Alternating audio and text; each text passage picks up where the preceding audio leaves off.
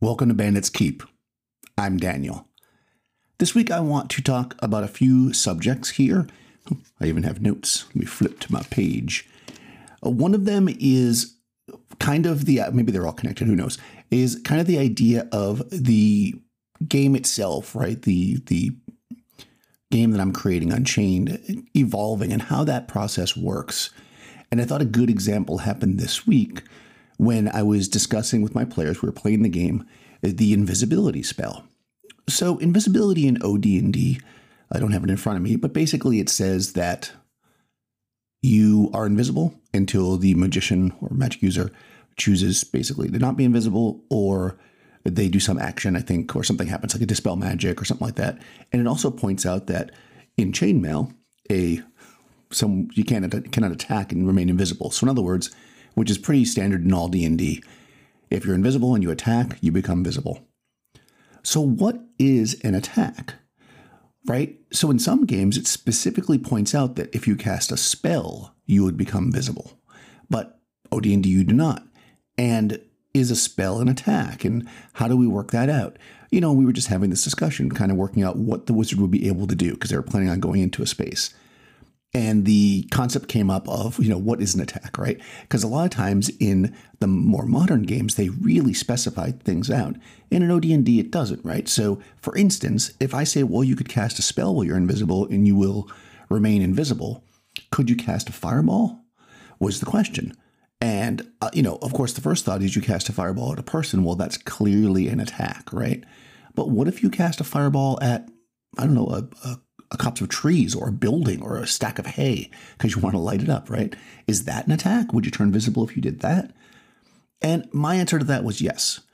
And the reason why is because in chainmail, if we look at the magic user or the wizard, I should say, in chainmail it's called wizard, their attack is the fireball and the lightning bolt, and or the lightning bolt. You know, you choose one or the other. Other spells are not attacks as strictly written in chainmail if you want to follow that type of uh, uh, thinking, right? So, in theory, you could cast darkness as a wizard and stay invisible, but you could not attack. You could not cast fireball.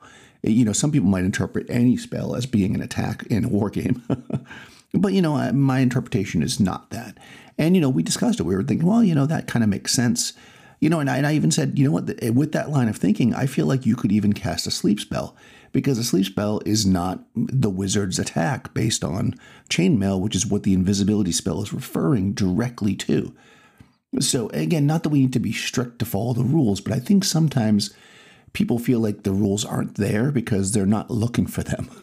so, yeah, I think that OD&D is fairly clear about it. If a wizard casts fireball or lightning bolt while invisible, they will become visible. If they attack with their dagger, they will become visible. You know, I would say if they throw rockets, I mean, if they attack somebody, they will become visible. If they cast a sleep spell, if they cast detect magic, if they cast conjure elemental on some level, I guess, they will not become visible. I think there's probably a handful of spells now, and we'll have to adjudicate as we go, which was basically the you know the discussion that we had.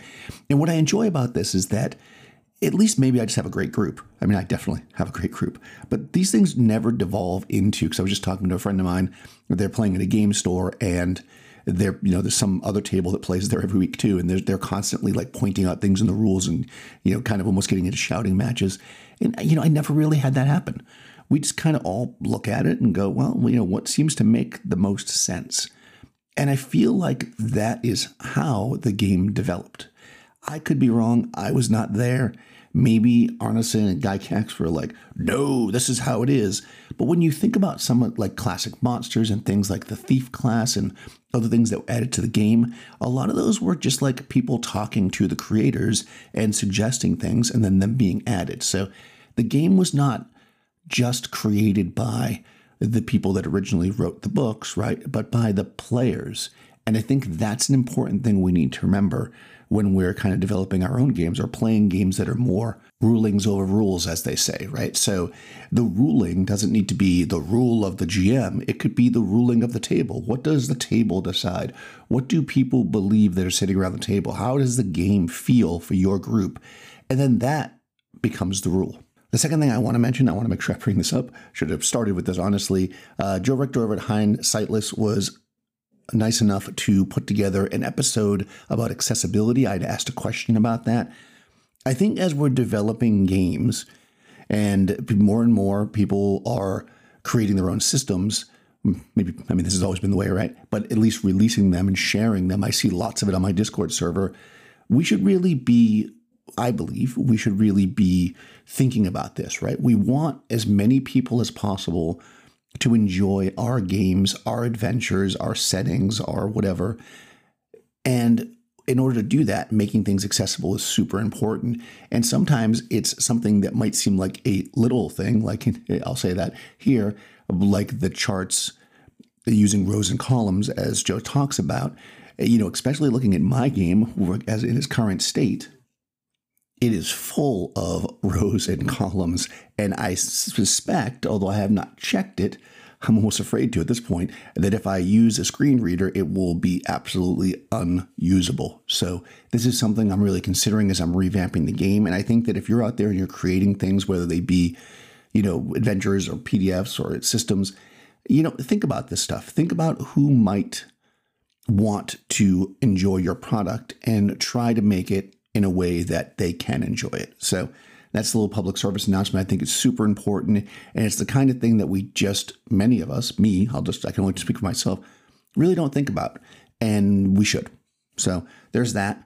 So the third thing, which I'm kind of falling into here in my campaign, is that they've reached a little bit of a higher level, right? They started off, they went into the dungeon. I mean, the way my campaign's running, they're kind of plane plain jumping. So they're not really going into the dungeon and out of the dungeon. It's not a mega dungeon campaign. But you know, they've been traveling through it. A lot of it was kind of survival and trying to get to a point because they had a bit of a quest because some of them were cursed. And finally, they've kind of settled into what is a new civilization and they're exploring. And during this exploration process, they are playing. We've played four sessions, I think, maybe three, that they have not gained any experience points. They have not sought out any treasure because what they're doing is something they're interested in, right? They took a hook, basically. these uh, these children have gone missing, who they rescued, and became quite uh, the heroes in the one place that they were at. They spent some downtime developing spells and leveling up, and they decided to follow up on this. So they've now tried, and they had options. They, there was options. They knew that they could go back to where they had encountered trolls, where there was likely treasure there. They knew they had an entrance to the underworld, which of course was going to be full of treasure. They had a treasure map, but they chose. Their characters chose to take this path. And right now, there's basically a lot of intrigue going on. And it's really fun. And it made me think that I have a great. I know I say this a lot, but you know, they're not just and it's a level and i know leveling is important and people especially people who come from systems where you gain a lot of stuff each level right? Each level you get a feat or each level you get a class ability. The levels are goals which they are for everybody i guess but at the same time story is also the goal for a lot of groups and i love that we're able to combine that you know, even in right OD&D where there's really no benefit to them. And I mean, I could, and I'm tempted to say, well, let me give them some story XP or let me give them some milestone XP because they're doing great things. But you know what? I'm trying to play the game as close to the books as possible. Of course, I'm using chainmail and my own, you know, version of the combat. And so much of what I focused on was developing the combat system, obviously, and I'm just using the kind of the guts of OD&D. And really, there's a lot here, and we're having a lot of fun with it. And uh, in the end, they will end up getting a bunch of treasure, I'm sure, when they finally, hopefully, succeed in defeating this high priest. There's going to be lots of loot, so they will get a big burst of treasure, which will help them and maybe they'll choose to do some other adventures where where they can you know make some cash so they'll level up that way. But it's just really interesting to think how the game does indeed shift. Even if you're playing a game that isn't necessarily going to go into the we build castles and go into war games i think as you get to higher levels at least for me and in my experience it becomes more fun to do these kind of wider quests that aren't necessarily make money in the moment. They're we're having a cool story that's being built, and if it if it levels us up or not doesn't really matter as long as we're having a blast. and our characters are getting cool items and stuff like that. So yeah, that's kind of what's going on. I'm really enjoying my campaign. We we took a week off and then we came back, and we're because um, I, I tend to not run if I don't have a large enough group, and I've fallen away from the idea of playing anything online with this group, even though we can, because I just feel like we have more fun playing in person. So we we all kind of decided that if we can't play, even if it's like over the Thanksgiving area, we didn't play for like three weeks straight. We would just rather not play than play online because it just doesn't follow the same vibe, if you will. So that's where we're at. I'm really enjoying it. I'm, I'm thinking of, in fact, I'm going to spin up a uh, OD&D campaign. Hopefully by the end of this month, we'll see. This month's a little crazy for me, and I'm gonna try to do it mean, online, obviously. So I will let you know how that goes too. I'm really, really, really enjoying this system. Oh, by the way, if you don't follow me on other social media, or, or maybe I haven't posted it, I have uh, put in some games for Gen Con, some OD&D games, and I've put in some game. And my games, you know, they've been approved, but they're obviously not scheduled yet. Gen Con's really far away. But Gary Con, my games have been approved and scheduled. You cannot buy tickets yet, I don't think. Well, in fact, I know you can't. Uh, I don't think you can until the end of the month. I'm not 100% sure about that. If I can figure that out really easily, I'll put it in the show notes here. Either way, I'll put a link to my uh, events so you can at least go see what I got going on there. I'm running six events. I'm running some OD&D. I'm running uh, some uh, like a, a, miniatures game, Walking Dead, which is really really fun. I've been playing it a lot solo, and I made up a lot of my own scenarios for it. I'm running Gaslight. I'm running Star Frontiers. So, oh, and I'm running my my game that has become my convention standard for Gary Con, where a first level party fights a dragon. And I know that we've had a bunch of talk about that in the past. So, so if you're at Gary Con and you want to see if a first level party can slay a dragon, come join my game. I do it on the Sunday, so it's the end of the convention. Everybody's kind of tired and excited, having played amazing games, and yeah, we slay a dragon. Speaking of slaying dragons, uh, I got some. I don't know. That is not a very good segue because I have not listened to these messages yet, and they probably have nothing to do with dragons. But I got some calls from Jason. Hey, Daniel, listening on the way to work. So, as far as miniatures go, yeah, that's I'm kind of with you. I'm not a crafting guy. I'm not. I'm no good at painting miniatures or any of that. I've got a ton of miniatures I need to offload to somebody. Um, for I, have got like fleets for Battlestar Galactica, and I've got a whole line of um, like '70s British thugs and cops and stuff. I've got all. I've got a whole line of ducks. I've got tons of miniatures, but I'm, I just don't use them and unpainted miniatures like. Uh, so we've always just used dice or beads or pulled miniatures out of board games and used those. And so always use proxies. Um, and, and you know what? Pogs are just as good. You know, just the, like those top down tokens with a picture on them. They're just as good. So I do like using the physical representation sometimes. And I think using that, um, it's not Dungeon Pizza. I know you're calling it Dungeon Pizza, but there's a name for it. Uh, I think Professor Dungeon Master over Dungeon Craft might have been the one of the early people to use it, but Runecraft de- or Runehammer definitely uses it. I, I don't know the background to it, but it is kind of cool. Um, anyway, but yeah, I'm w- kind of with you on minis. I'd like to use minis sometimes, but what I don't want to do is get sucked into VTTs on online games. so, but I've done it in the past with, with just using Zoom, and because you can do a, a whiteboard and just doing it with a whiteboard on Zoom where players can kind of move things around and all. So I, I think I can stay away from the evil VTT and still use tactical representation. I've done it before. I haven't done it a lot recently, but I may get back into doing that for some things. But okay, let me listen to you talk about Dungeon 23. Yeah, I'm with you on the VTT. I just I find it to be a lot of work, and I know that they're great for some people, and some people really like them. And, and I suppose, like many things, if you become very proficient with it, it, it's probably really fast and easy to use. I've just found it to be kind of clunky and not that useful because I really only need or want the actual physical representation sometimes. I've seen lots of great arguments about why minis are always good because you know where people are standing and this and that, but I always find that I usually just ask the players and it works. I mean, nothing's perfect, right? but there's something about playing in person and having the miniatures is just fun. So I really feel like that's probably more like what it is. Is I just like having the miniatures. you know, uh, yeah. I think uh, right. Professor Dungeon Master he calls it Ultimate Dungeon Terrain, and actually the the one that I got on Etsy uh, was actually called that as well. So I just it looks like a pizza, and I've heard people call it Dungeon Pizza. So I guess that's just what I do. Uh, it's pretty cool. I mean, again, I'm not using the zones because I don't use that. I actually use distances. I never understood why the zones were easier for people. I mean, I guess I do understand, but I didn't think it was that difficult to just know the distance personally. So I don't care about the squares, to be honest with you. I just got it because it was round and fit on the table and just seemed simple. But uh, I think it's pretty good. So I'm, I, I do recommend. Uh, you can craft your own. Obviously, you could do anything. And, you know, part of me was going to just use a tape measure and ruler if I really cared about it, and just use them literally for representation, which is what I've done in the past with dice. But those are also great ideas, right? The pogs and all those other things are great. I've made um, little miniatures out of Shrinky Dinks uh, for Star Frontiers, which I may end up using at GaryCon if I don't have time to, to get actual miniatures ready for Star Frontiers. So if you're in my Star Frontiers game, you're probably going to be using Shrinky Dinks. So enjoy that. hey, Daniel, Jason here. So Dungeon 23 yeah, I mean, you know what I'm doing. I'm using random generators. I'm going to go four months with each generator. I might do two weeks a level, though, so that way I get eight levels out of each dungeon generator.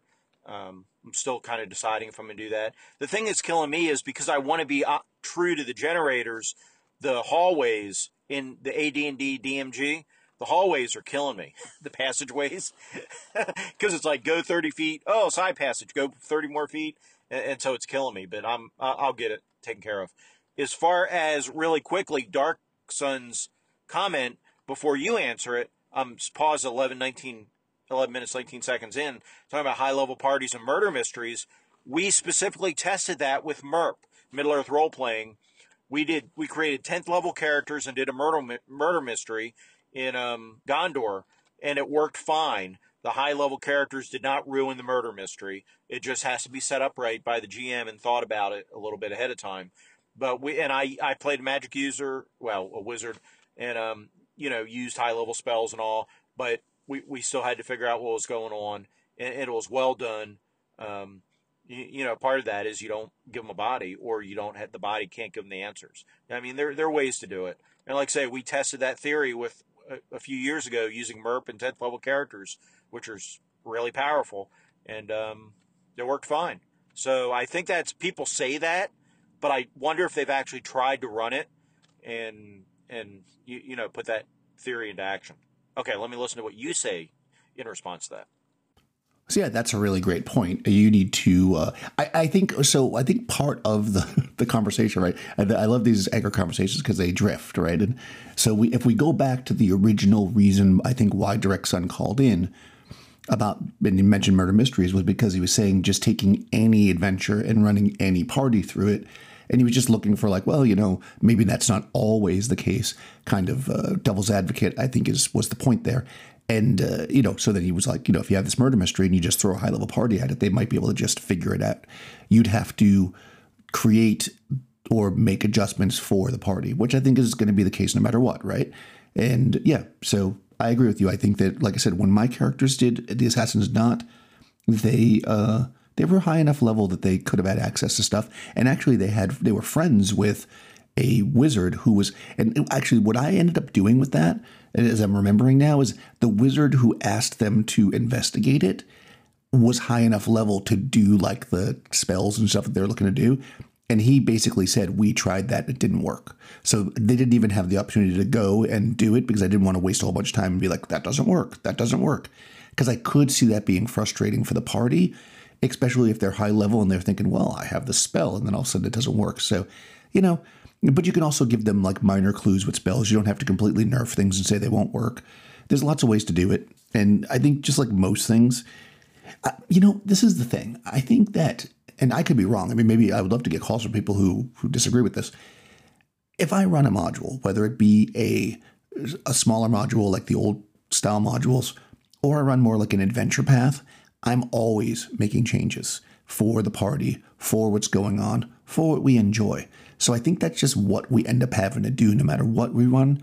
there might be people that run stuff directly from the book, but I think with adventure paths, especially, that's how you get the campaign that feels very, very linear to a way that doesn't feel good, at least for me as a player.